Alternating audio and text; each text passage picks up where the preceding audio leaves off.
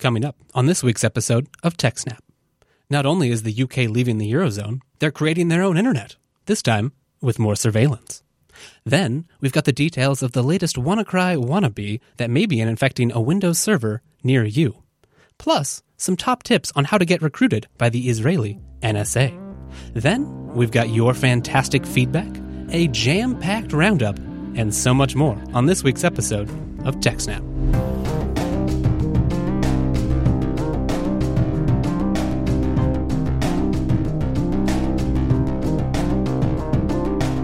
Welcome to TechSnap, Jupiter Broadcasting's weekly systems, network, and administration podcast. This episode was streamed live on May thirtieth, twenty seventeen, and is brought to you by our three fine sponsors, DigitalOcean, Ting, and I X Systems. My name is Wes, and joining me this week is my B S D bestie. Yes, that's right. It's Dan. Welcome to the show, Dan. Hello, Wes. Welcome to the Great White North. Oh, thank you. Yeah, look, things look a little bit different on your end. I don't see a rack. I don't see a Tetris lamp. What's going on? I am broadcasting to you from Ottawa, oh. in between running P G Con last week and BSDCan next week. Boy, you must be a busy beaver up there. This is my childhood home. I'm staying at my parents' place. Oh, that's awesome. That must be nice. You get to do some organizing and, uh, you know, visit the folks. Yes. Yes, I do. Great. Anything else new for you? How was P G Con? P G Con was very good. It was wonderful. Um, the charity auction raised about raised five hundred one dollars. Nice. So that should be an easily attainable uh, goal for BSDCan's charity auction. Totally. The uh, basically we sell silly stuff. Um, I sold uh, someone's badge that they left behind. um, so it's really just like s- a bunch of fun. Yeah, it's it's it's very lighthearted, and all the proceeds go to the Ottawa Mission, which is a local charity oh, not far great. from the venue. Yeah. Um, but on a personal side, what was new this week? Uh, I started working on my Let's Let's Encrypt solution, and only today at lunchtime did I get my remote D N S update, N S update, so I can do dynamic updating of N S D N S zero one validation for Let's Encrypt. Oh, I got that fancy. working. Nice. I had a problem last night with a key. I was updating it while watching Game One of the N H L. Oh. Series. And let me think. That's really about it. Been kind of busy with P G Cons. Yeah. Not a lot accomplished outside of that. I can imagine. So on my end, uh, I've moved apartment, so I'm now in a new location. Oh, yeah. Sadly, no internet just yet. I did end up like um, in the States, Comcast does this thing, or Xfinity. They have a like a shared Wi-Fi mm-hmm. program, and mm-hmm. I have a, an account. So I was able to set up a terribly, terribly slow system where I have, I bought a new UniFi access point, and then I had mm-hmm. another router, and I was able to make that a client and then bridge it over to the UniFi so that I could have a more reliable Wi-Fi over the sketchy Wi-Fi. Uh, and then yeah. I had, I did that again where I was tethering on my phone. So I had Wi-Fi hotspot on my phone being picked up by a different yeah. A P, then over Ethernet to my actual A P. It's all terrible. I'm really looking forward to being civilized again. Hopefully next so- week I will actually have real internet. So that, that service that you're picking up is just from a W A P on a pole outside the house or something, or uh, it's um for the I'm either using the tethering on my phone, which you know then I pay for, um, yeah. or uh, if you have a Comcast account, they have a service where on select modems, if you're running it, it then broadcasts a secondary mm-hmm. um, A P that if you mm-hmm. have an account, you can then use. Unfortunately, it's a bit far away from my uh, apartment, it seems like, so the speeds yeah. are in the uh, K B per second most of the time. Yeah, I, I know that in my, my apartment I can see dozens of W A Ps, a lot lot for um, Comcast and a lot for, for Verizon. Yeah, yeah. They're just all over the place. So it's nice to be here in the studio where we've got uh, you know, yes. real internet and we can talk over here. Yes. It's awesome. So speaking of uh, speaking of internet, I guess we should get right into the uh, the top oh, yes. of our show. What we do, do you have, have a show. Us? We do have a show. Well, um, the first thing that I wanted to talk about was how government uh, government sponsored programs to train people to be good at cyber hacking actually improves the cyber intelligence industry. And the case in point is Israel. And what was the unit number? Unit eighty-two hundred, which is the equivalent of the U S A's N S A. By the way, I drove by Canada's equivalent to that, which I think is C S I S, or maybe the G C H Q, Government Communications Security something. I drove by their new building the other day. Um, and what Israel is doing to focus on national security is it's been creating fertile grounds for many former members of its famed intelligence agency to take their cyber sleuthing and anti-hacking skills to the private sector. So this eighty-two hundred unit traces its uh, origins back to just after World War Two. And what this one unit happens to do is it's an it's a t- Team eight, for example. Uh, eighty-two hundred, Unit eighty-two hundred, people basically get recruited, they start working there, and then they go out into the real, real world and start creating companies, which then contribute to the uh, intelligence community. Now, by intelligence community, I don't mean uh, secret intelligence. I mean cyber intelligence, as in places that are trying to improve things for all of us.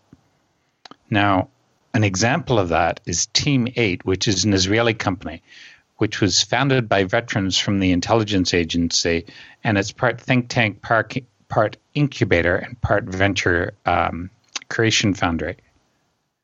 Now, it develops cybersecurity startups from the ground up, and prior to co- co-founding Team eight, uh, Zafir was the chief of Unit eighty-two hundred. That's this um, Team eight company that we're talking about. So how, if you're a newbie and you want to start uh, working for these guys, how do you wind up um, um, on in un- Unit eighty-two hundred? Right. Well, that's easy. You just be good and you stand out.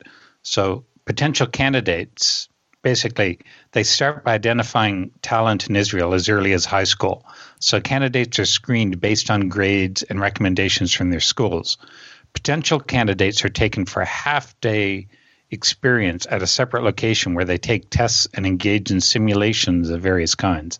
I want to know what they're doing. I really do. They, they don't say. But basically, the tests are there to gauge the candidate's ability to learn new things very quickly, which is basically what you have to do when you're um, responding uh, to cyber attacks.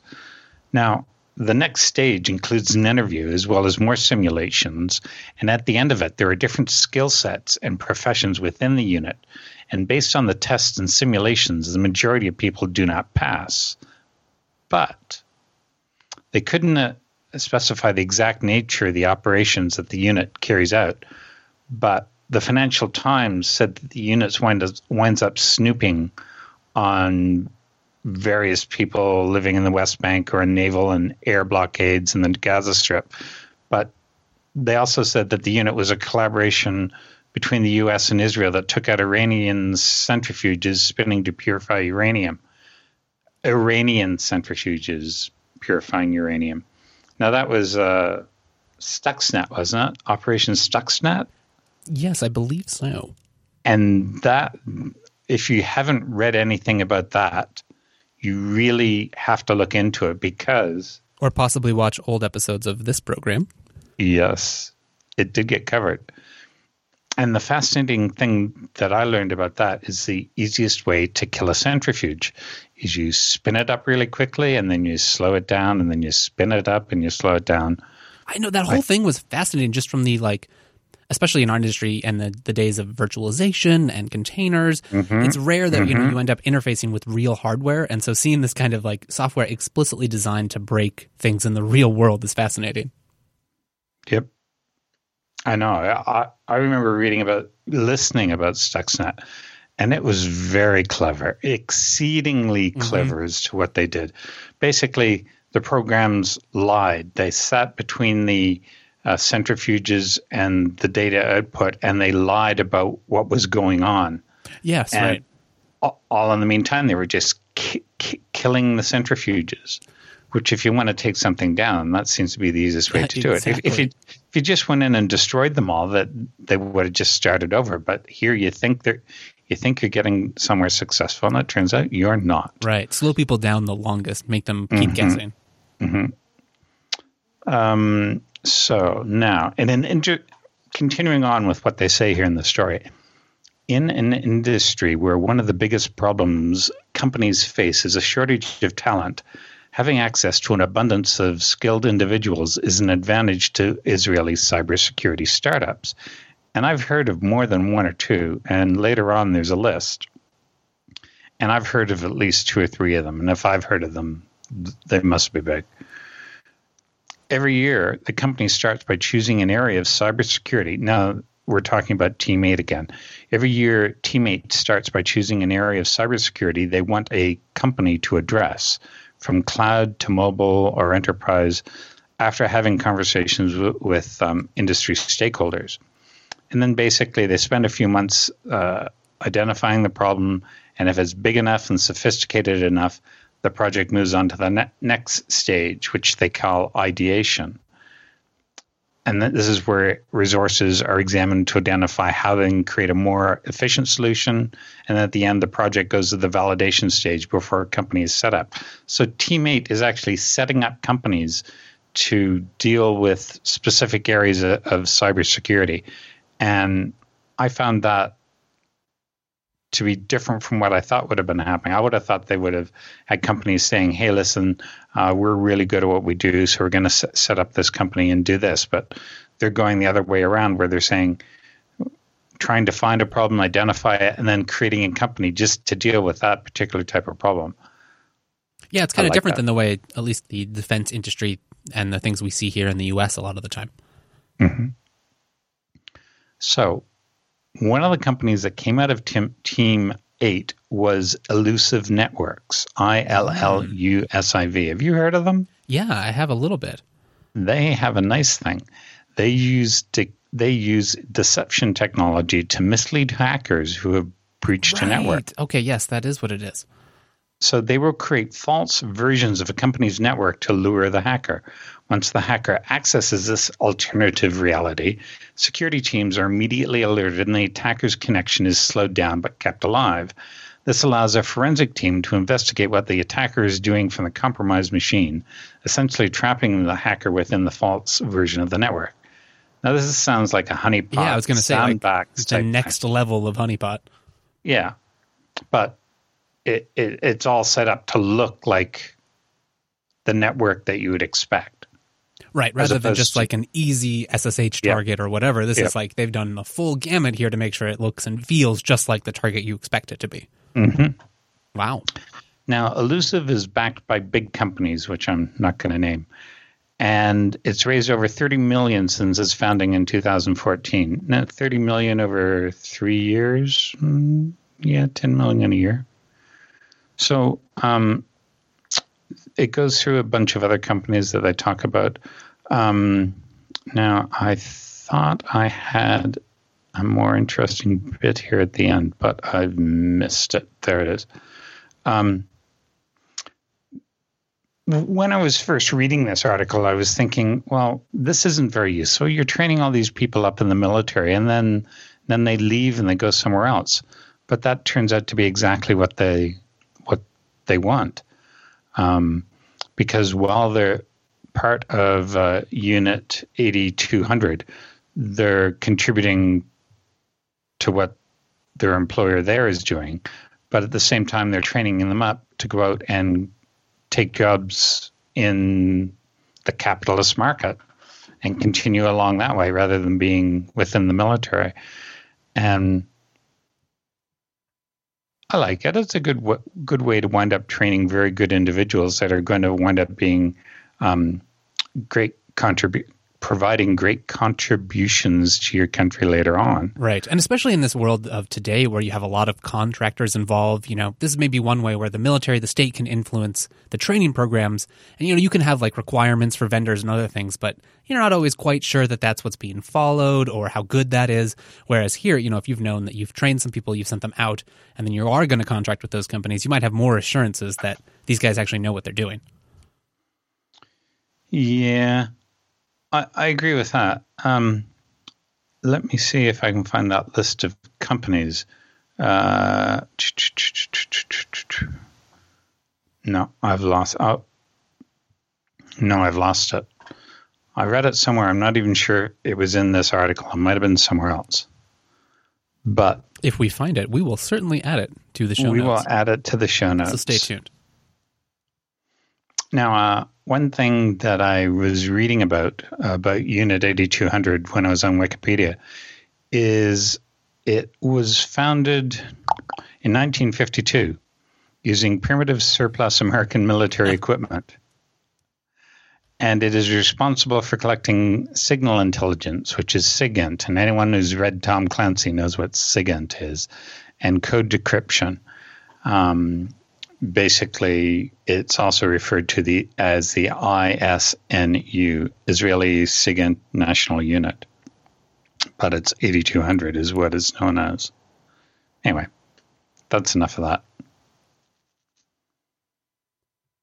This is, kind no. of, this is kind of fascinating. Did you have more you wanted to talk about, about uh, Unit eighty-two hundred? No, not on this one, no. Okay, well, great. I, I thought this was a fascinating find. It was something I, you know, I didn't pick up on this story until I saw it in the show notes. So uh, good on you for finding it. And um, it's a really interesting kind of insight into this world of, you know, secret government operations that you really, yeah. we don't really see that much of. I'm not sure who provided this to us, wh- whether it came internally or if someone sent, sent it in. Um, it didn't come through feedback. I know that. It might have been one of us that found it. So one thing about this story that really stood out to me was just, you know, the level of training, how they're finding people early, they're finding people with these kinds of skills.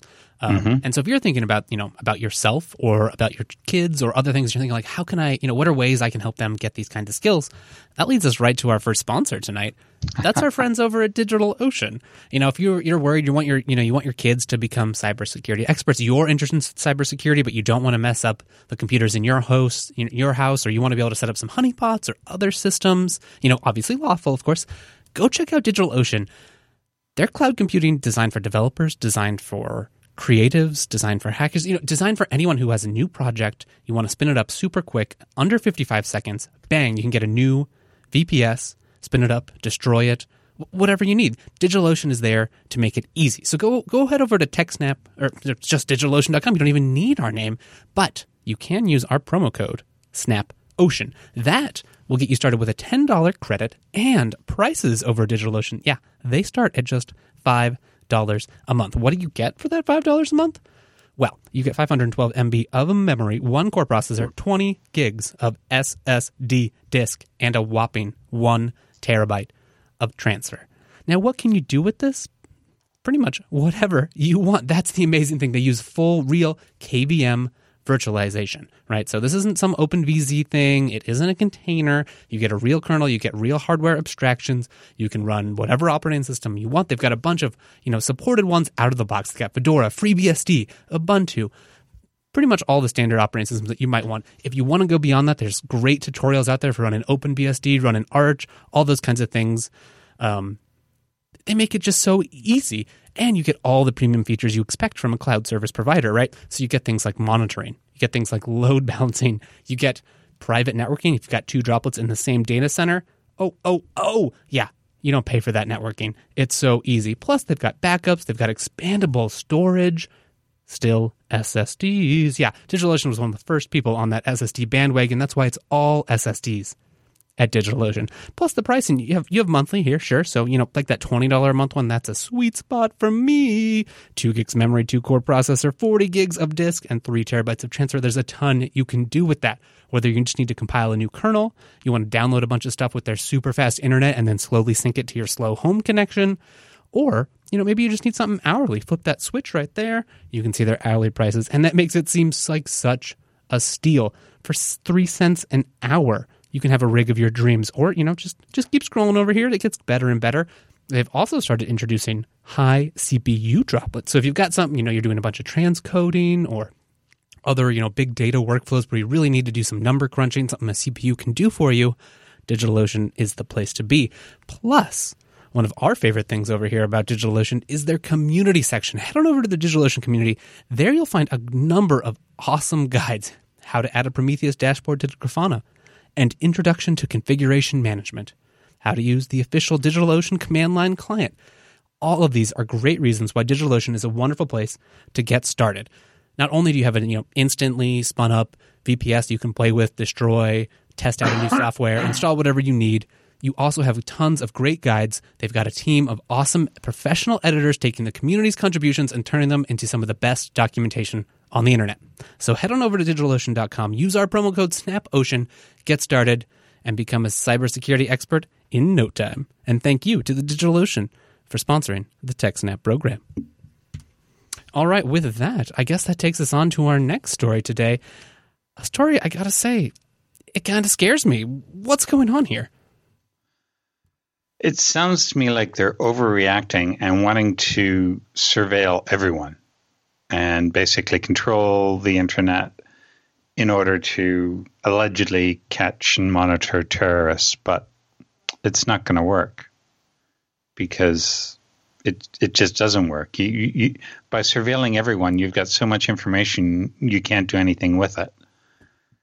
So basically, uh, Theresa May, if I'm correct, she's the Prime Minister of Britain at the moment. She wants to introduce huge regulations that will change the way the internet works, allowing the government to decide what is said online. So basically, I don't know how how much the Independent is distorting the actual manifest manifesto that's come out, but that's basically what the headline reads. So this manifesto comes out soon after the investigatory, sorry, Investigatory Powers Act came into law. That legislation allowed the government to force internet companies to keep records on their customers' browsing histories, as well as giving ministers the power to break apps like WhatsApp so that messages can be read. And I, I can't believe that Britain, of all companies, uh, countries, is doing something like this, because that's just a huge intrusion upon the uh, privacy of, of everyone in Britain, not just its citizens, but even visitors as well. So the manifesto makes reference to these increased powers, saying that the government will work even harder to ensure that there is no safe place for terrorists to be able to communicate online. Well, it that goes both ways. It also means that nobody is safe to communicate online. It means nothing is is safe. And there's plenty of legitimate things that occur online that need to be kept private and confidential.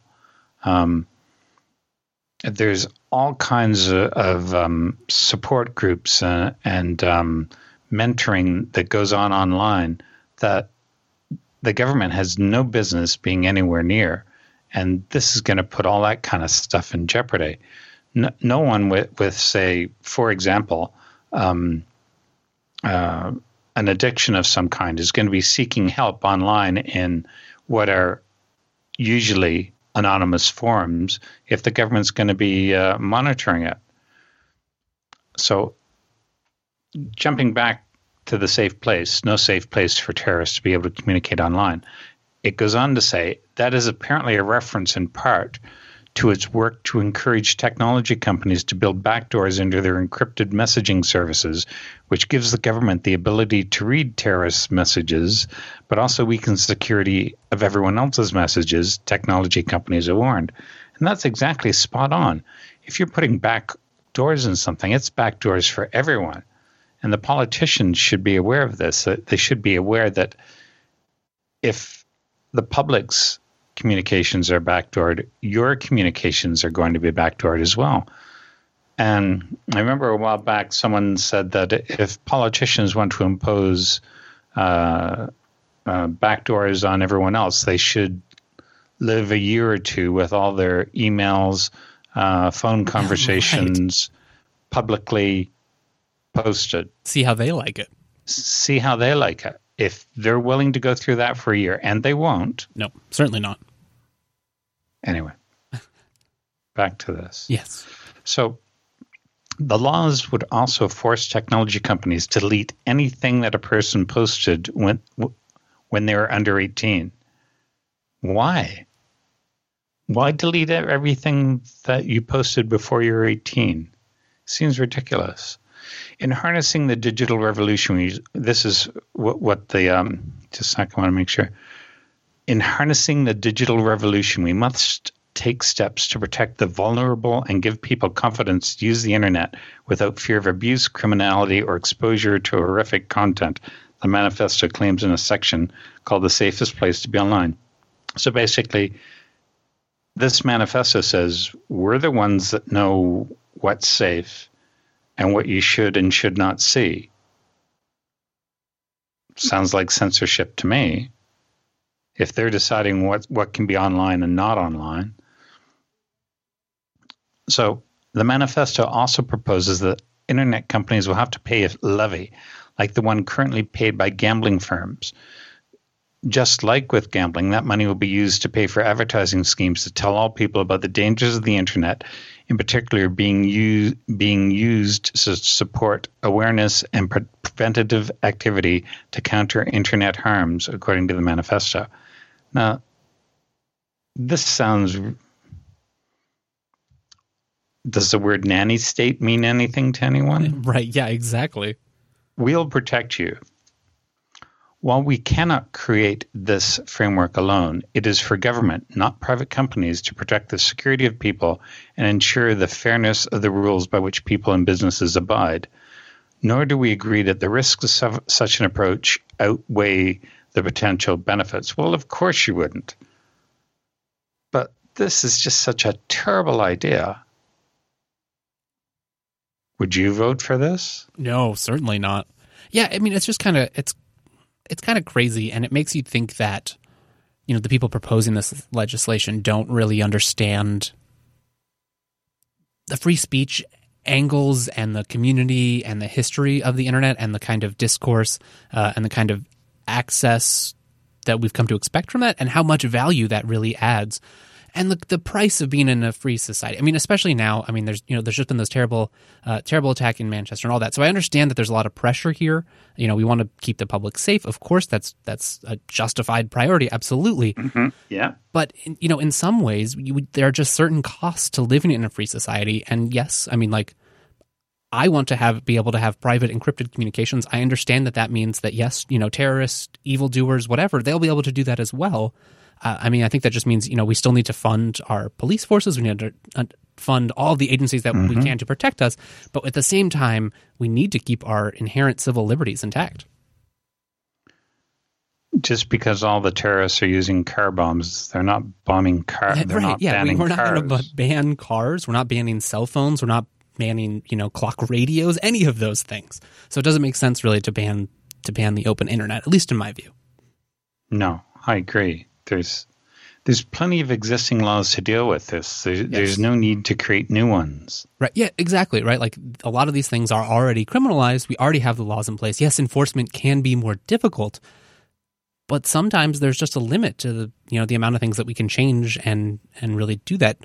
There are just costs. You know, I understand that if I don't lock my door, someone might break into my house, and I only go so far into protecting my own goods because they're just, you know, you have to weigh the balances there. Yeah. It's kind of, it's dangerous to see. I guess, I mean, they have an election coming up, so we'll see if this is the kind of policy that the British public chooses, if this is where they want to go forward. It'll be interesting to follow. It's, it's astounding. It's astounding. Yes, exactly.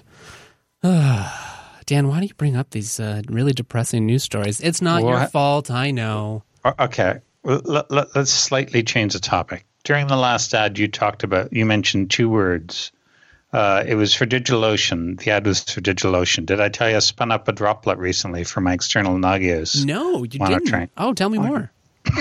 uh, a friend of mine loaned me uh, um, a gel on his box, and that mm-hmm. let me get it going. And, and then his box died, and uh, we never got back on it. So I spun up an o- a DigitalOcean droplet and used the Ansible scripts to get it reinstalled and running nice. and found some bugs in the scripts, but, nice. but it's back up and running. But I don't have it running at the moment. It, it is still there, but it, it's not it's, it's not powered on. Am I to assume this is a FreeBSD droplet? Uh, yes, it is. FreeBSD eleven with Z F S. Awesome. how did you guess? I wonder how and, well, are your Ansible scripts pretty specific to that? Um, yeah. Mm-hmm. All of my Ansible scripts are, are mm, let me think. They're sort of tied mostly around packages mm-hmm. and installing files in certain places. So, yeah, most of them would be tied to a FreeBSD setup, yes. Yeah. I know that can be a lot of the bigger, you know, the configuration management pains is like, it's easy enough to get a package installed, but then you're like, mm-hmm. well, I need to add this config file and, you know, that'll be different if it's from ports or the base system, and it might be different yep. depending on here or there. So that makes sense. Yep. Yep. And then the other thing that you mentioned during the ad, you said the word Prometheus. Yes. Uh, yesterday afternoon was Memorial Day, mm-hmm. and I'm in Canada. It's not Memorial Day up no, here. No, it's not. So I went to the movies in the afternoon at about two o'clock, one o'clock. Excellent. And saw Alien Covenant. Mm-hmm. How and was it? That was good. Was it? I liked it. I liked it better than Prometheus. Ah, excellent. Now we've got anyway. the official review from Dan right here in the yes, show. Yes, we do. We're starting a whole new sideshow. Yeah, exactly. The Dan and Wes Movie Hour. You saw it here live, folks. There we go. Yeah. Awesome. All right, well, anything else you'd like to add about the, uh, the depressing news for the U K internet? Hopefully it's not going to go anywhere. Exactly. Okay, with that, let's jump right over to our next sponsor today. That's our friends over at Ting, the company trying to make mobile that makes sense. You can see it right there on their homepage. The average Ting bill, it's just twenty-three dollars per phone per month. That's kind of crazy. So, a little backstory about myself. I've just moved to a new apartment, and my new apartment I don't have internet yet. Ugh, that's dangerous. That's horrible. Especially like, hey, I'm trying to prepare show notes. I'm trying to do research. Hey, I actually have a real job that I'm trying to do as well.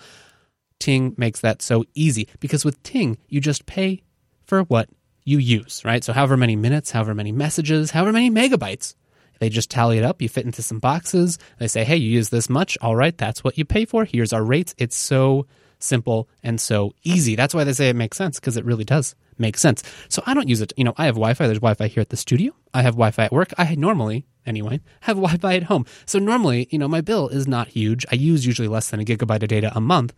This month, I've already used like, I don't know, two and a half, and it's been like a week and a half. With Ting, that's possible. Any other service provider where you have, you know, early termination fees, you have contracts, you have data caps, and you have like minimums, right? So if I paid for four gigs of data a month, sure, like that's nice. That's a nice allotment of data. But most months, I would never use that. I'm paying for a service I don't need. So this month, my Ting bill, it's going to be larger than most months, but that's easily offset by all the other months. You can get started. Head over to techsnap dot ting dot com and then go over to the rates page. You'll see what I'm talking about. It's so simple, so straightforward. Lines start at just six dollars a month, and then you just pay for what you use. So you go over here, you, you know, hey, maybe you use some minutes. You don't use text messages because, you know, you're hip. It's twenty seventeen. You don't need text messages. And you use a little bit of data. Boom. Your monthly bill, that's just thirty-one dollars a month. And because lines are just six dollars a month, Ting is so flexible. It's really easy. You know, you just want a Ting SIM card to pop into your laptop. You want a Ting SIM card uh, to pop into, you know, just like a flip phone that you keep in the car for camping or long trips or just as a backup if you forget your regular phone or, you know, if something breaks. Ting makes it so easy for that. And not only that, but they have both C D M A and G S M for whichever one might work better in your area. They have no no early termination fees, no contracts, no overage charges, and all the usual features that you've come to expect. Three-way calling, tethering. There's no like you get this many data, you know, megabytes of tethering and then you can't use it anymore or you have to pay extra. No, on Ting, data is data. It doesn't matter. You, however much data you use, that's how much data you pay for. It's so easy. Plus, you can bring your own device. They support a ton of different devices. Or if you need a new device, just go on over here, shop their new devices. Go on over to techsnap dot ting dot com, then go over to their store, and you'll see a bunch of great devices. They got SIM cards there. They got the brand new Apple iPhone seven Plus, if that's your thing. If not, they've got a huge selection of Android phones, some budget phones. And if you, you if you head over to techsnap dot ting dot com, you'll get a twenty-five dollars service credit that you can apply to some of these phones. So if you want to pick up that new L G G five, twenty-five dollars right off that price. It's yours. It's unlocked. There's no sh- shenanigans. Ting does not get in the way. They don't play crazy I S P. They're not, the thing about Ting, right? They're not trying to sell you on their mobile store. They're not trying to sell you on their movie store. They're just trying to be your mobile I S P. That's it. Simple as that, right? They want to have great customer service, which they do. They want to have a great, simple, easy-to-use, intuitive dashboard and phone app, which they do.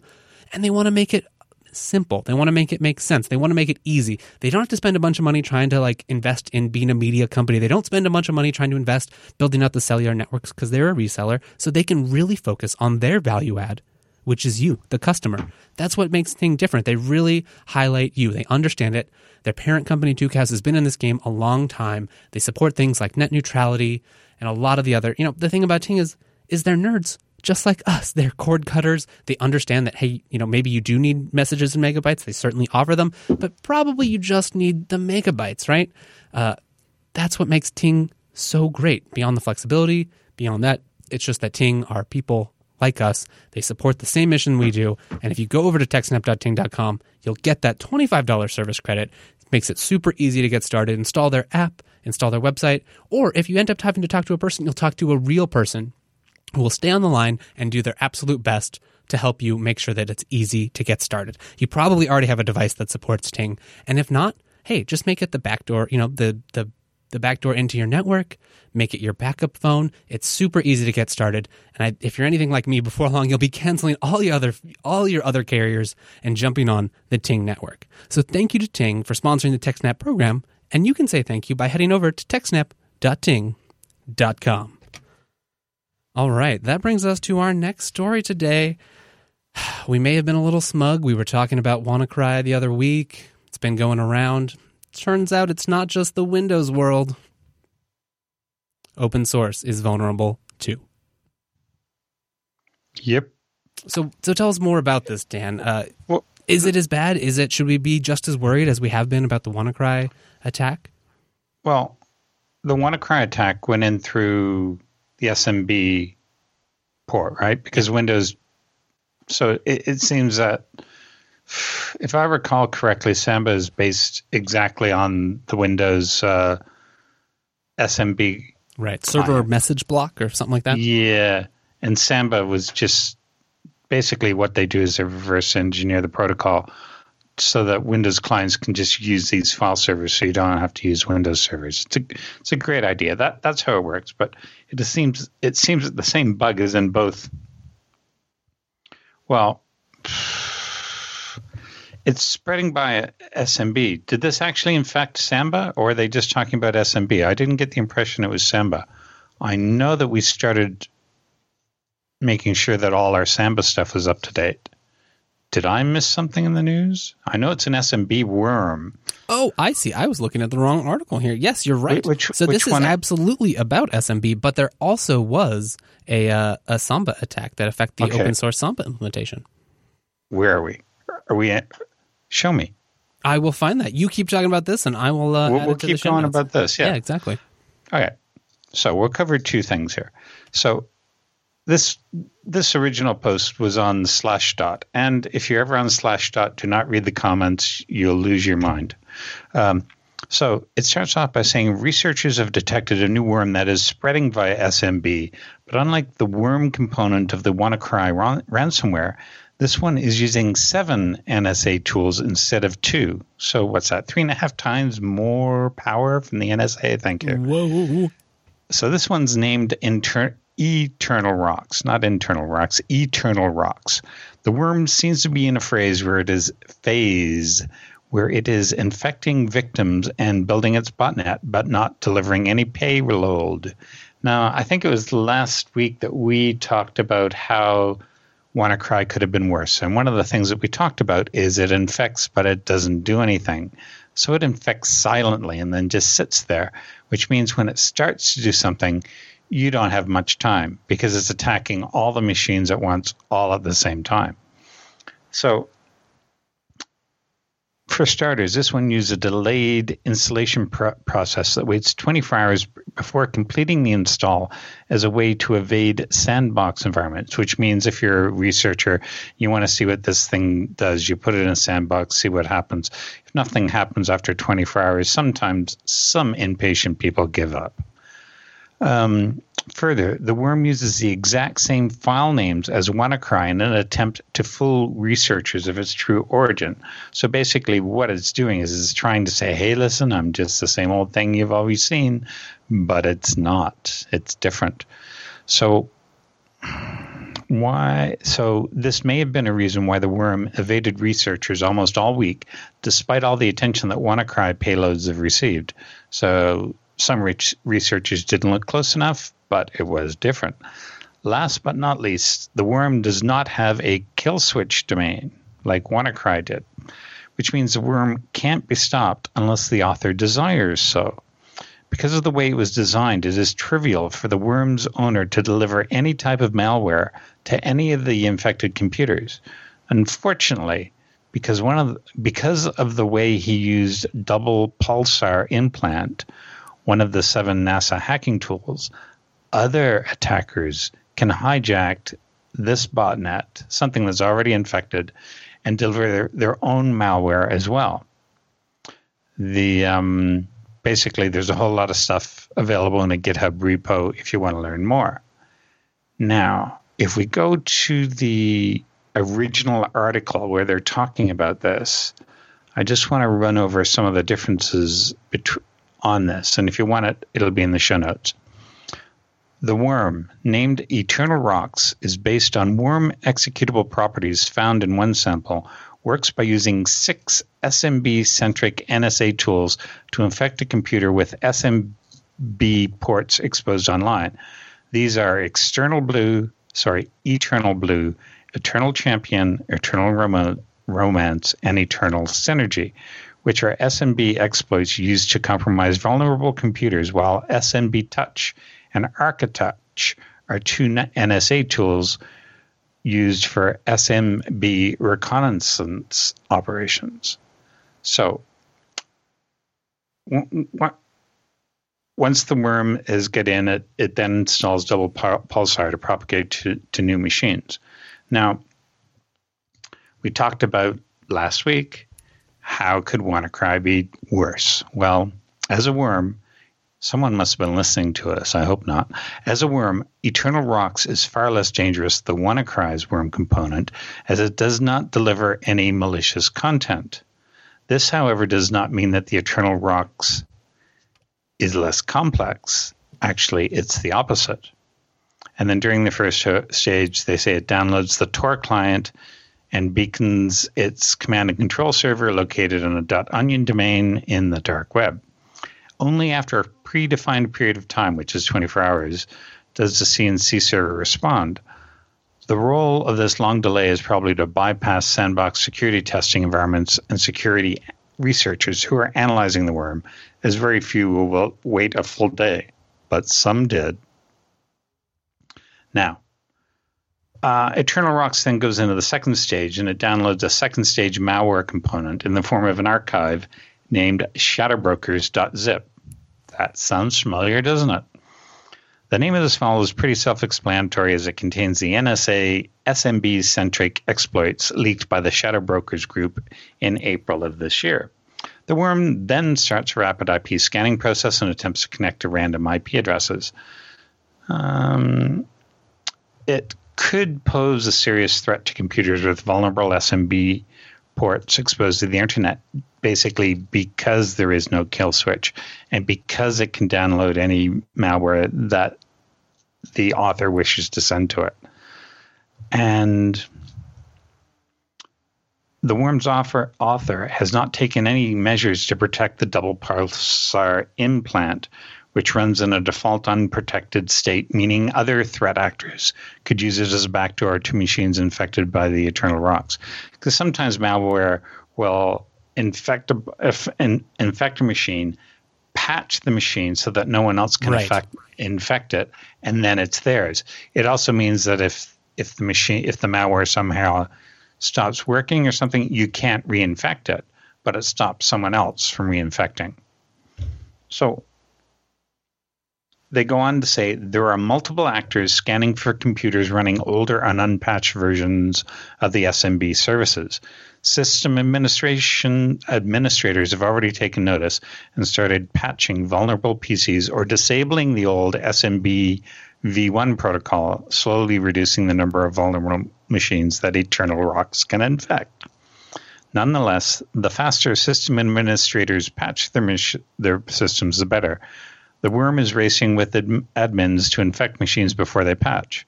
Once infected, he can weaponize anytime he wants, no matter the late patch. What? That doesn't make sense. Once infected, he can weaponize anytime he wants, no matter, oh, even if you do wind up patching. I wonder if that would be true. Yeah, once you're infected, even if it is patched, the code's still on your box. You're going to be in trouble. So now, I don't know if it's this, if it's in this one. Yes, we're going to go, in the feedback, there's something about an overlooked defense against all of this. And we'll get to that in after the next ad, but this should be interesting. Yeah, definitely. Okay, so I guess just to touch on what I was talking about mistakenly yes. there. Uh, so there's also been a uh, – so as we're talking about, this is S M B, Server Message Block, uh, which is a Microsoft uh, protocol. Mm-hmm. Uh, there is an open source implementation known as Samba, uh, and it was just mm-hmm. discovered that there's also a vulnerability in that. Uh, so there's hmm. a seven-year-old Samba flaw that lets hackers access thousands of Linux P Cs remotely. And it wouldn't have to just be Linux, of course. It could be anything that's using Samba. Um, so a seven-year-old critical remote code execution vulnerability has been discovered in the Samba networking software that could allow a remote attacker to take control of an affected Linux or Unix machine.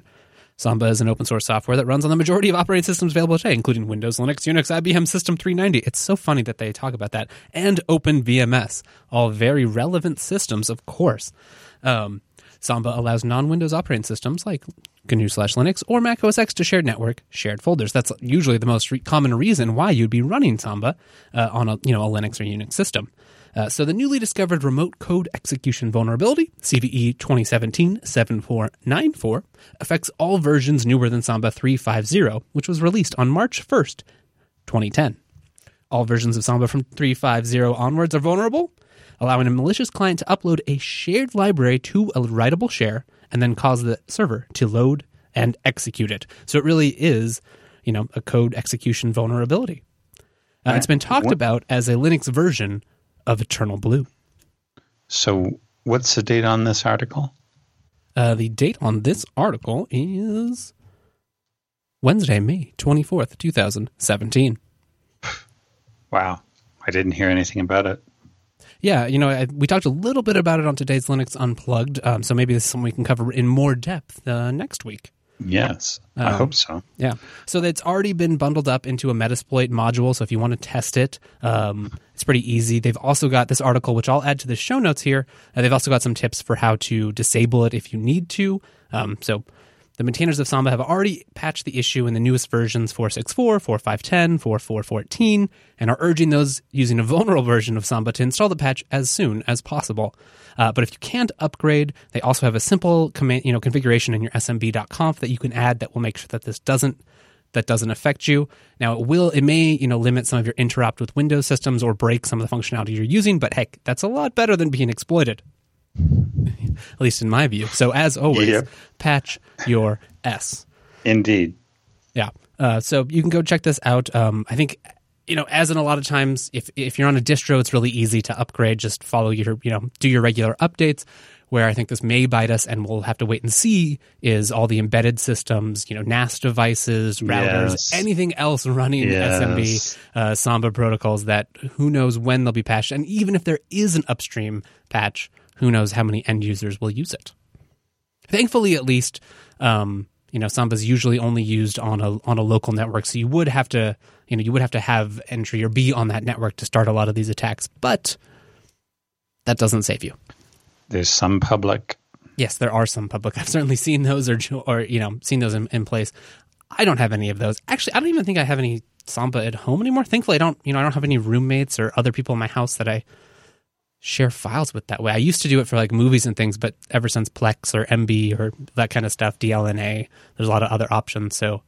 Yeah, I don't think I'm. I think I have all. a Samba. I think I have a Samba server at home that I sometimes connect to from my laptop, but I hardly ever use it. Yeah, rarely. Yeah, and these days there's like you know other solutions you might use, something like Sync Thing or other options if you yeah. don't need the the exact and kind of functionality that uh, Samba provides. To get to my Samba server, you have to get on the wireless, and then you have to get on the V P N. Mm-hmm. So, yeah, it's not that easy. All right. Uh, anything else you would like to add about Samba, S M B, mm. or any of these vulnerabilities? No. Okay. Well, that brings us to our final advertisement this evening, and that's our friends over at I X Systems. If you're looking for a N A S vendor who takes security seriously, look no further than I X Systems. They're the hardware provider that you wish you'd learned about years ago. Go over to ixsystems.com slash TechSnap. There, you'll find the ultimate guide to buying a new server for open source. So whether you need a new custom server for your small business, you just need a new, you know, N A S or backup machine for your small office, or heck, you just want a new machine for home, a, a desktop, a server, um, free N A S Mini, they've got it all at I X Systems. They've worked with all their awesome hardware hardware providers, especially those amazing Intel processors, to build custom solutions that meet exactly your needs. Gone are the days where you have to go online and buy from some big box store. You're not quite sure, hey, is this going to work for me? Does this meet my needs? Am I getting a good deal here? Oh, what about expandability? Can I put this card in that? Or how many hard drives does this support? I'm not sure if that'll work. No, call up I X Systems. They've got a team of super talented sales engineers standing by, ready to talk to you. And they, the difference with I X Systems is they're there to form a partnership with you. They understand that your business, your use case, it's unique, it's special, and you deserve a custom server to go with it. Head on over to ixsystems.com slash TechSnap. Go check out some of the awesome people that they work with. You'll see what I'm talking about, right? Right there on their homepage. It it, it really just it, it just says it. I mean, Sony, Disney, Yelp, Evernote, NASA, Berkeley. They work with some of the biggest names in these businesses, people with really big data requirements, right? We're talking about petabytes here. So whether it's just, you know, a FreeNAS Mini, which is awesome. The FreeNAS software is great. It runs on rock-solid FreeBSD, and you can be sure that anytime there are these vulnerabilities, they've got patches already in place, ready to update, auto-updated in the background, all of that. They really take security seriously. If you have bigger needs than that, check out the true N A S system. Or, hey, maybe you're going to go crazy. You're really jealous of Dan's rack. I know I am. Go pick up a true, a true rack right there. This is the kind of enterprise-ready storage, a powerful, flexible rack-scale architecture that takes the guesswork out of building large-scale data center applications. If you, you know... Whether whether you're the person responsible for this, you know the person in your organization, it's really worth taking the time to go check out I X Systems. There's a lot of hardware providers out there, a lot of resellers, a lot of people who are going to sell you the latest, you know, brand X server at a discount or blah, blah, blah with this support package. But, that, you know, they're not really in that same game. They're not the experts. They're really just reselling things. They don't have the passion that I X Systems has. I X Systems has been in this game for a long time. They really understand the hardware they're selling. They really spend a lot of time working to make sure their systems are rock solid. Just listen to some of the people who use it. You know, you'll hear these awesome stories about first-class support, about, hey, this hard drive didn't work. Yeah, they'll ship you a replacement, you know, right away. They'll make sure that your problems are met. They'll make sure that you really have a great experience. And they do the kind of white glove service that you just don't get anywhere else. You know, they do burn-in testing. They make sure that, hey, we're shipping your system. We've run it. We've run our tests on it. We've made sure that if that hard drive is going to fail, it's going to fail before we ship it to you. Plus, you can get it all configured. They know they know FreeBSD. They know Linux. They understand these systems. You can get it configured right to your spec, ready to ship, shipped right to your data center, racked up, plugged in, and bam, you've got a new server running. So don't waste any time. Don't have hassle with all these big brand name vendors. Check out I X Systems. Check out their awesome custom solutions. And go be part of their community. Go check out the I X Systems blog. They've always got a ton of stuff. You'll see them at, a, at lots of different con- conferences. I'm sure they'll be at B S D Can here in a week, right, right, Dan? Yep, I'll be here. Yeah, exactly. And you can check out all their, like here they're talking about uh, Veeam On, the Veeam On conference. They're talking about combating WannaCry and other ransomware with open Z F S snapshots. Hey, that's a great way to do it. Uh, Kansas Linux Fest. It really goes to show that I X Systems is part of the community. They understand open source. They understand Linux and FreeBSD. And they're they're not just trying to make money off of it. They're part of the community. So go get started. Go find out what I'm talking about. I X Systems. dot com slash TechSnap. And thank you to I X Systems for sponsoring the TechSnap program.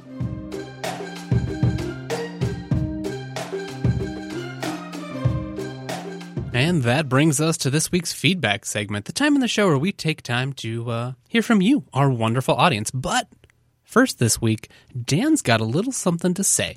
So, Dan, you were telling me a little bit about, you know, we, we talk about Ting here on the show, uh, mm-hmm. and you had a little bit of personal experience or possibly in the future. No, no, not quite. Um, excuse me. um, a guy I know, Peter Lasher, uh, he used to be at B S D Can a lot more. He uh, he's now working for I S C, I think. Uh, he's the guy that, that I saw was on T-Mobile, and he's the guy that, talking with him, it's how I made the jump from A T and T to T-Mobile. And I'm happy with T-Mobile, especially with the tethering that I get off the phone and the okay. decent package I get up here in Canada while I'm here. Um, but he has since gone to Ting. And he recently mentioned that Ting now has now has been validated for Apple voicemail and oh. something, something. It, it was one of the things that that um, held me back from, from considering going on to Ting. But you might also recall a couple of weeks ago I mentioned that I, I got a hotspot, a Wi-Fi hotspot from the Calix. Yes, I do. And I've been jealous of it ever since. Well, I haven't really gotten to use it in anger yet because shortly after I got it, I came up here. But what it is, is it's just a little hotspot that you carry around with you, and it, it puts out a Wi-Fi signal, and then it connects through to L T E. Um, so it got me thinking that if I used no data on my phone, and my phone connected to that all the time and always did Wi-Fi over that, I could drop my data on Ting to zero and just use the Calix all the time, which is now a fixed cost for the next year anyway, because I paid for it for the, for the coming year. So now I'm seriously considering at converting over to Ting and just using the Sprint network instead of the T-Mobile network. And I don't know how much difference there is between the two. Someone will tell me, someone will write in and tell us. Did you know the quickest way to find the answer on the internet? Yes, I do. Just make you know, make sure that you've said something wrong, and you'll get corrected almost instantaneously. That's it. Some people say so, it may even violate the laws of physics, but I'm not so sure about that. So, so what you do is you create yourself two accounts. One account, ask a question. Second account, give the wrong answer. Oh, that's amazing. And then you'll get the right answer very quickly. These are your TechSnap troll tips. Mm-hmm. Okay, well, that's enough of that. I say let's just jump right into our feedback segment as regularly scheduled. So, first up, we've got a letter from Michael Horowitz. Michael writes to us about WannaCry, an overlooked defense. There are three defenses against WannaCry, and whatever other malware is looking to exploit the Windows flaw in S M B version one, but people are only talking about two of them. Install the patch and or remove slash disable S M B v one. However, the Windows firewall also protects against LAN side attack. And he points us to his blog article right here. Awesome. Thank you, Michael. I have not checked this out, but uh, we'll definitely make sure it's in the show notes. Uh, we can go check that out right here. Uh, here he's talking about defensive computing. The Windows firewall is the overlooked defense against WannaCry and Idlecuz. I don't know if I've said that correctly, but I tried. What did you think about this, Dan? Yep. Um, this... This makes sense, and yes, you should have things fired off, firewalled off that you're not using, and you definitely shouldn't be reachable from the internet on your Samba server. There are very small uh, use cases, very few use cases for you having Samba on the internet, and this is not one of them.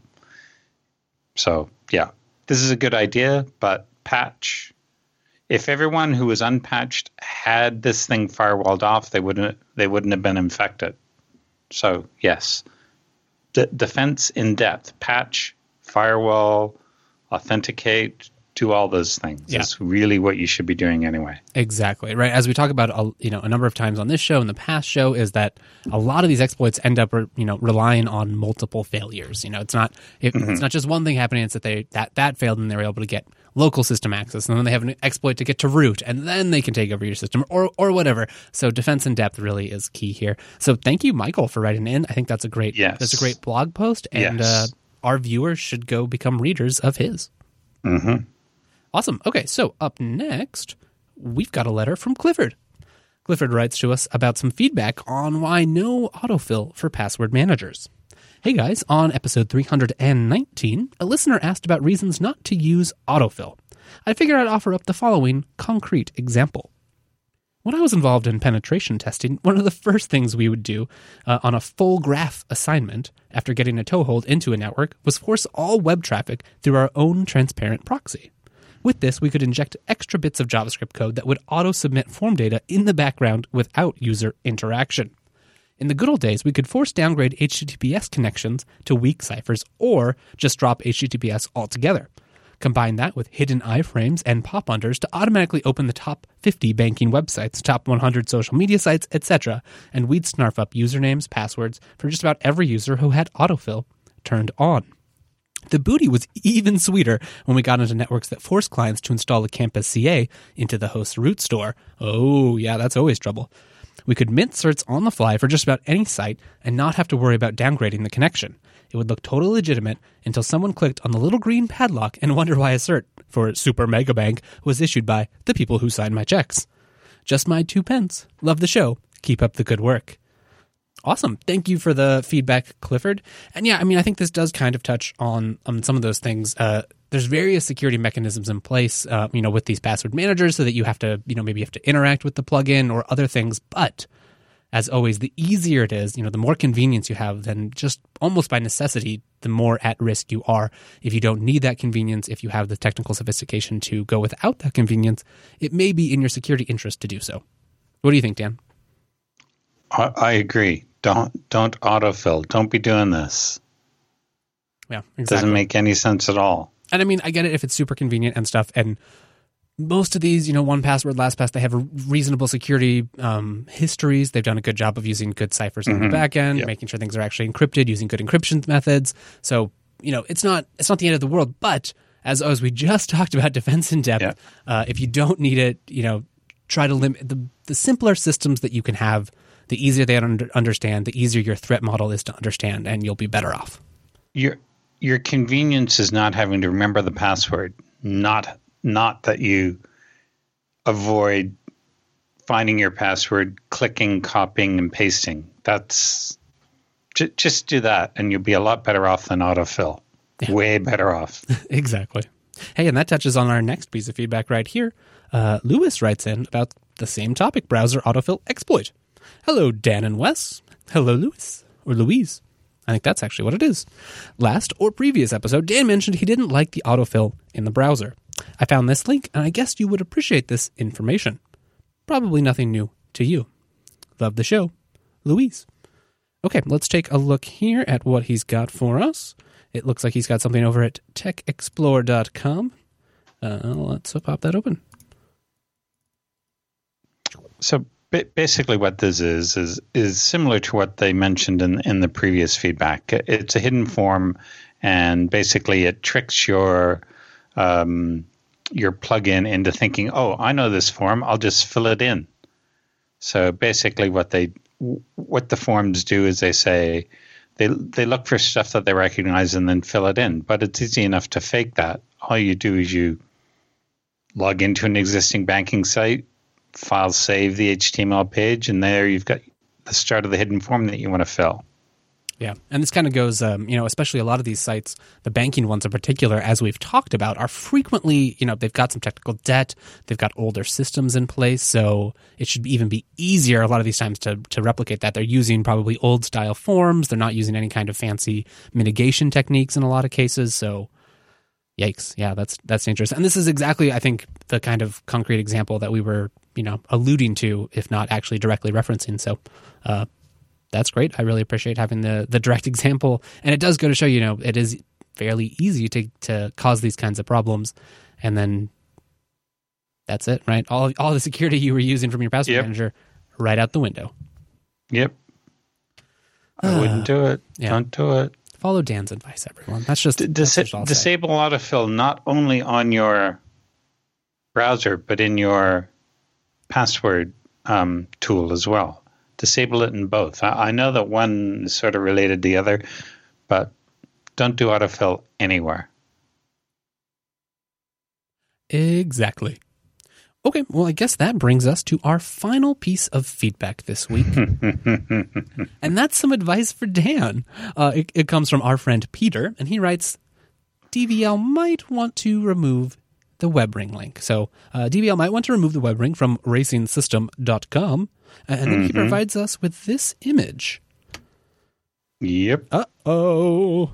Yep. Let's just pop that up bigger. Looks like that site contains malware. I'm I'm not surprised. I bet the webring dot org fell fell into not being used. It got abandoned. Someone snapped it up, and lo and behold, there's all these sites linking to it, and people are clicking in because all the webring web ring links still sit on sites like this. Yeah. So I I was brave, and I did not get it flagged for, for malware. I just went to webring dot org, and this is what it looks like. Explore your hobbies, interests, and more. Yeah. Yeah. So it looks kind of kind of like garbage, unfortunately. Yeah. Yeah, it's crap. Which is too bad. But it's, but it's not at all related to what it used to be. Yeah. So I, I went in and I cleaned up two different pages within the website. Um, I think this web page dates back to around two thousand nine, something like that. I think that's when I started it. I, I'm not sure. I really do not remember. It's long, long, long enough ago, I think, that you can be forgiven for a, a little forgetfulness. Mm. Mm. But yes, it's been patched now. Thank you. Exactly. Awesome. So that, that wraps up today's feedback segment, but it also highlights exactly why that's maybe our favorite segment. We get to hear from you, our wonderful audience, and turns out like half the topics of the show come from the feedback, and we get a bunch of great tips. So keep it up. Please write to us. You can go over to tech snap dot reddit dot com or jupiter broadcasting dot com slash contact, or you can find us both on Twitter. Stay tuned for those addresses. And uh, coming up next, we've got the Roundup.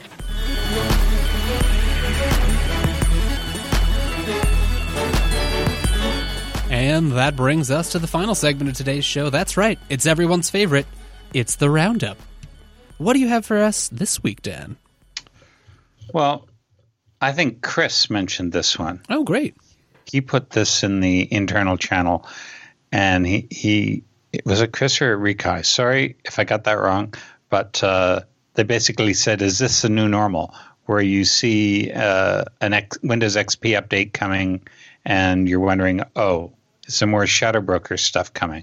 You don't think, oh, what are they patched? You're wondering, is there more horrible stuff that the N S A created, which is now out in the wild? But that's what it, uh, this post basically talks about, because it says right here, a security issue has been identified that could allow an unauthenticated an authenticated local attacker to compromise your system and gain control over it. Just what everybody needs on a Friday. Exactly. Ugh, yikes. Yeah, I mean, yeah, it's hard to not, you know, now, after all that's happened this past couple years, that's kind of exactly what you think when you see news like that. You're like, okay, well, where did this come from? And it's almost certainly been stockpiled, and what's the fallout going to be? Well, it, it, I remember I remember we said it. We said it on air. We said it when the F B I was demanding that Apple create a tool that would break in. I'm sorry, that was one of the posts that one we of the had upcoming co- links. Did you hear it? Yes, I did. Yep. Cool. That was horrible. Snuck right in there. I thought it was you at first. Yeah, me too. I was like, okay, what's happening? What What, what have I done? Yeah. What have I done? Okay. I hate autoplay. Why uh, are you autoplaying? Autoplay is the worst. So, um, where was I? Yes. I remember when the F B I was, was trying to encourage Apple to build a tool that would help it break into Apple's. And they refused to. And we said at the time, if you create a tool like this, it's going to get out in the open. And look, the N S A, one of the most, arguably one of the most secretive organizations in the world, they couldn't retain all their secret tools of mass destruction in there. It got out. You can't keep anything secret like that for any length of time. So if you're just asking for trouble once you create something like that, it's going to fall into the wrong hands as opposed to just your hands. Right, exactly. that's what we see over and over again is, you know, once you've made it, it's really like a Pandora's box, and that box gets opened, and mm-hmm, mm-hmm. you have no more control over what it gets used for. So I guess that takes us right into our next story. Oh, wait, today. wait, wait, wait. Oh, no. Jumping back to what Theresa May says. Look, look, we're just going to keep this here in case we need it. We're right. not going to actually look at it or do anything. We're just going to have this here in case we need yes. it. What's going to happen? Criminals are going to find their way into it. Third parties are going to find their way into it. It's all going to become public sooner or later. Yeah. And the only thing that'll cause a huge uproar is if some politicians' private details get released, and then maybe the politicians will try and reverse it. By then, all the data's gone. All the so. data's gone already. Yeah. The you know the criminals already have the access to the tools. At that point, yeah, cat's out they of the bag. They have the personal information that they need to steal to do identity theft, stuff like that. It's gone. It's out there. Once it's gone, it's gone. Exactly. Okay, well now that takes us right into the next story today. Congress introduces a bill to stop the U S from stockpiling cyber weapons. The bill would ensure that all software and hardware vulnerabilities in the U S government's possession are properly reviewed in an effort to avoid a similar mass leak of N S A hacking tools and cyber weapons. This sounds like a good thing for once in the roundup. Yeah, I'm not so sure. I think it should just be government policy. Yeah, I, I don't think legislating it is the right thing to do. Who's going to review it? Who's going to decide? I mean, we know it's it's wrong. It's not a good idea, but how, how who's going to be on this board and decide, well, we'll keep this, we'll not keep that? And how are they going to keep it secret? Yes, it does raise like larger issues of what's the process going to be. The so-called Protecting Our Ability to Counter Hacking Act, or Patch Act, okay, I do like the name, that is kind of funny, uh, would force the government to turn over its stockpile of undisclosed zero-day exploits that it uses to target computers and networks for surveillance to a newly established independent technical review board. Lawmakers hope that the secret hardware and software vulnerabilities can be made public and fixed. It is essential that government agencies make zero-day vulnerabilities known to vendors whenever possible, and the Patch Act requires the government to swiftly balance the need to disclose vulnerabilities with other national security interests while increasing transparency and accountability to maintain public trust in the process. So those sound like good things, but I think you're right that there are some implementation details that we need to get right here. Um, it could quickly not be very effective or not worthwhile and spoil the kind of goodwill that they're trying to, to generate here if they do it poorly. So, yeah. yeah, you know, it shouldn't necessarily be this, like, handed down, slap on the wrist mandate. It needs to make sure that it's, you know, that the people who are in charge of this, the people who day to day are using these attacks, um, you know, that it's really instilled in the culture and the process and not just some high up rule. I don't think there's any way to stop governments from wanting to do this sort of stuff. It, it, it's spycraft is what it boils down to. Right. I mean, that's kind of ingrained in their institutions is anytime you can get an information advantage over an enemy or an opponent, you're kind of obligated to mm-hmm. do so. You never mm-hmm. know when it will be useful down the road. Yep. Ah, interesting. Well, we'll have to, I'm sure that will come back up on future episodes of this program. Yes. Next up in the roundup, uh, this is an interesting article from, uh, I guess, a paper from Symantec about the increased use of PowerShell in attacks. And correct me if I'm wrong, but um, PowerShell is the new – is it a bash shell that's now available on Windows boxes? Uh, no, it's kind of actually the reverse. It's a Windows shell that's now somewhat open source and runs – and you may be able to run it on Linux, or at least it supports it, you know, it interfaces with the dot net runtime, which is now open source. Uh, so PowerShell is that is the newer shell on Windows. It's not like the old, you know, command prompt. Um, yeah. It's basically a shell that has those features as well as interfaces with the dot net runtime. So you get lots of uh, fancy internal Windows features. So it, it is a new shell, but it's not like bash or anything. Correct. It has its already very own in peculiar okay. syntax. Yep. It is interesting yep. and powerful. It has kind of an object-oriented um approach mm. to a shell. So instead of piping text, you actually do, you know, you kind of share objects between systems. So there are a lot of things that I, that I find interesting from a technical perspective, um, but it does not have the same familiar bash semantics. What I'm wondering is why they, you know, if you take a long enough period, of course it's increased because people have only started using it and it's installed. so they're going to use it. I don't find it surprising that there's more of them. I, I'm sur- I would be surprised if, if it wasn't being used. Shell scripting is a very powerful language. Right. Yeah, exactly. Um, yeah, Power, as they talk about here, PowerShell is installed by default on Windows computers and leaves few mm-hmm. traces for analysis. And organizations often don't enable monitoring or extended logging on their computers, making these PowerShell threats harder to detect. Hmm. Um, yeah, and I mean, I think PowerShell is also pretty pretty um, powerful, you might say, uh, in that uh-huh. you can do, you know, it really has... To its credit, it's done a lot to increase the automation of Windows, I think, because there's a lot of oh, features yes. that you used to only be able to yes. do through a G U I that now oh, you know, yes. PowerShell can actually do. But the flip side of that is that now you can control all those, you know, once you've got, you know, malicious access, you can toggle all those switches as well. Uh, c- command line rules, it really does. Exactly, yes. The command line rules, that's, uh, that's where you get real work done. Take note, kiddies. Mm-hmm. Mm-hmm. All right, up to our next article today. Chipotle says most of its restaurants were infected with credit card stealing malware. Uh-oh. Wow. I I'm mean, try- I'm tr- that's scary. I'm, I'm trying to think of some kind of a pun.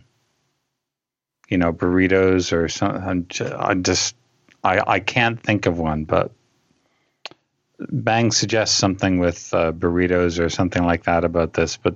Th- th- this was interesting. What what I find interesting here is is that they're saying that the details are out. Um, they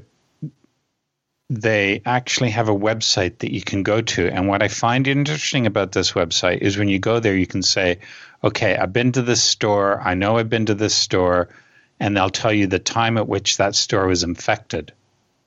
Oh, wow. Look at that. That's and handy. That is very nice. Yeah, that's that some is, real information for, you know, people who are yeah, worried about themselves. They're they're they're not giving you a list of all the stores and saying where, where they were when they when and where they were infected. They're just saying, okay, if you've been to a store, you can come here and find out if you happen to go there at a time it was infected. I don't think I've ever seen that from any other.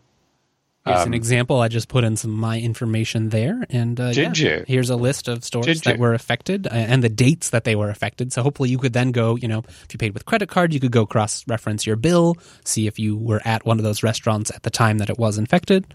Um, ah. Yeah, two twelve Westlake Avenue. I think that is the one near me. Thankfully, I have not been there for quite some yep. time, so I think I should be safe. But I'm going to go check anyway. Yeah, it, it's wonderful. I've been, I'm sure I've not been been. to Chipotle at all this year, so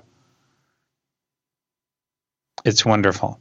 Yeah, but it's, it's a, wonderful that they're they're doing this sort of uh, what do you call it? Th- this type of disclosure. Yeah, it really is, you know, responsible disclosure. A lot of companies, you know, I'm, I'm sure it's very embarrassing. You feel bad. You don't want your customers to be turned away or no longer visit your store. But I think this is kind of the, you know, this is the mature move where you're saying, yes, maybe we'll make some customers turn away, but I think. You know, for informed consumers, people who are thinking in the long game, yes. I'm actually more encouraged to go there because I know if they do have a breach, they will actually mm-hmm. be responsible and disclose that information to me. Now, um, not all locations have been identified, but it's a starting point. And I'd recommend anyone, everyone, to uh, put a security free, uh, a freeze on your credit. Uh, yes. What is it? Credit uh, credit score? Freeze your credit score. It doesn't cost much to do it, and it means that if anyone tries to take out a credit card or something, yes, they can't get a what what do they call it? Credit check, credit score. Yeah, it, it really check. prevents a lot of those you yeah. know small things that people can do instead of like doing a bunch of checks on your credit yep. or trying to take out additional cards in your name. Um, without without lifting the freeze, they won't be able to do that. It is you know. It is something you have to be aware of if you do that, especially if you're going to be moving or applying for a loan or other things. You mm-hmm. will have to lift those freezes, but I think it's it's one of the small it's, measures you can take that is yeah. well worth it. I've done that recently. Yeah, I did that recently, and it was a bit of an inconvenience. It is, yeah. But, uh, the companies that, that make these credit checks are used to doing this and used to dealing um encountering uh, a frozen account, and they just said, hey, listen, can you do this? Get back to us. Let us know when it's unfrozen. Yeah. And I did. The biggest thing and, I think in, in my experience is make sure once you do it, they usually give you like a PIN code or a security code yes. so that you can undo it. Make sure you write that down, store it securely, get it backed up, because otherwise it can be a big pain trying to go through the, the hoops to get it unlocked if you don't have that. Put it in your password manager. Exactly. See how this just comes full circle. Mm. I guess full circle indeed. Uh, we're up to our final roundup story this week. Yes, we are. Comcast tries to censor pro-net neutrality website calling for the investigation of fake F C C comments potentially funded by the cable lobby. So, Fight for the Future received a cease and desist order from Comcast attorneys for our site Comcastroturf. Now, some background here. Comcastroturf uh, refers to astroturf, and astroturfing is sort of the opposite of grassroots. You hear the, the term grassroots revolution or grassroots movement and stuff like that. Uh, and it refers to people, ordinary people banding together and deciding that they want to do something, that they want to change something. Well, astroturf is a pun on that, or a pun? Yeah, a pun or irony, basically where it's not individuals. It's some corporation or actor behind it that decides to pretend that something is grassroots. And so Comcastroturf, they're taking the, uh, sorry, Fight for the Future has decided that there are so many F C C submissions which were fake. Uh, we talked about that in the last episode or the previous episode. I cannot remember which. One of those two. One of those two. And basically you can see the graph of, of, of how all the fake submissions looked. So anyway. Yeah, it's kind of ironic that in in if net neutrality, you know, there's no reason for them to do this. What what they're trying to trying to say here is that it's a what was it a cease and desist pro because it violates Comcast's natural intellectual property. No, it doesn't. This is called satire, and satire is perfectly within the realms. Uh, What what did they actually say? I say it's satire, but I think they said, uh, no, I don't see it. Companies like Comcast have a long history of funding shady astroturfing operations like the one we are trying to expose with Comcastroturf dot com, and also a long history of engaging in censorship. This is a perfect example of how, why we need bright line net neutrality rules that protect our free speech, and why we can't just trust internet service providers to behave when they've abused their power time and time again. So, mind you, they could have just blocked it entirely from all of their networks, but they didn't. Yeah, they so could have. They could have. They definitely they, could they have. didn't. Yeah. They filed a cease and desist order, which is the proper way to do this. Yeah. But no, they don't have a hope because Nothing nothing here is trying to appear like it's Comcra- Comcast. Comcastroturf is a very interesting pun.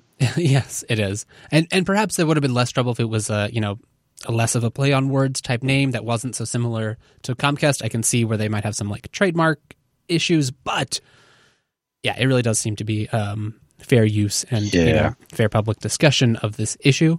Uh, it'll be interesting to see what happens here. Maybe we can follow up on a future show. Yeah. L- looking briefly at the page, nothing mentions Comcast at all on there. Right. And it's certainly not trying to pretend that it is Comcast, that it competes with Comcast no. or provides any of the similar services. Yeah. Oh, they do mention Comcast. If companies like Comcast are funding this type of, you know, there's no allegation. It just says if they are funding it. So, yeah. Okay. Interesting. Mm, yeah. Awesome. All right. Well, anything else you would like to add before we wrap up today's show? Mm, make sure elected representatives know that you're against uh, your, well, let them know your position on net neutrality. Exactly. Help democracy work, everyone. Awesome. All right. Well, that wraps up today's roundup, and that wraps up today's show. This has been episode three hundred twenty-one of the TechSnap program. It was streamed live on May thirtieth, twenty seventeen. If you'd like to find more of us, you can head over to jupiter broadcasting dot com. There you'll find the show's archives, you'll find a contact form, and a calendar that'll tell us when we're live. It's a lot of fun to come join us live. You can hang out in the I R C room or just watch the live stream. If you'd like to talk with us more, there's the contact page, as I mentioned, or techsnap dot reddit dot com, and you can find both of us on the Twitterverse. I'm at Wes Payne, and he is at techsnap underscore Dan. Thank you That's very much me. for joining us here, and uh, we look forward to seeing you on the next episode, so make sure we you come back and patch your shit. Hatch away. Bye.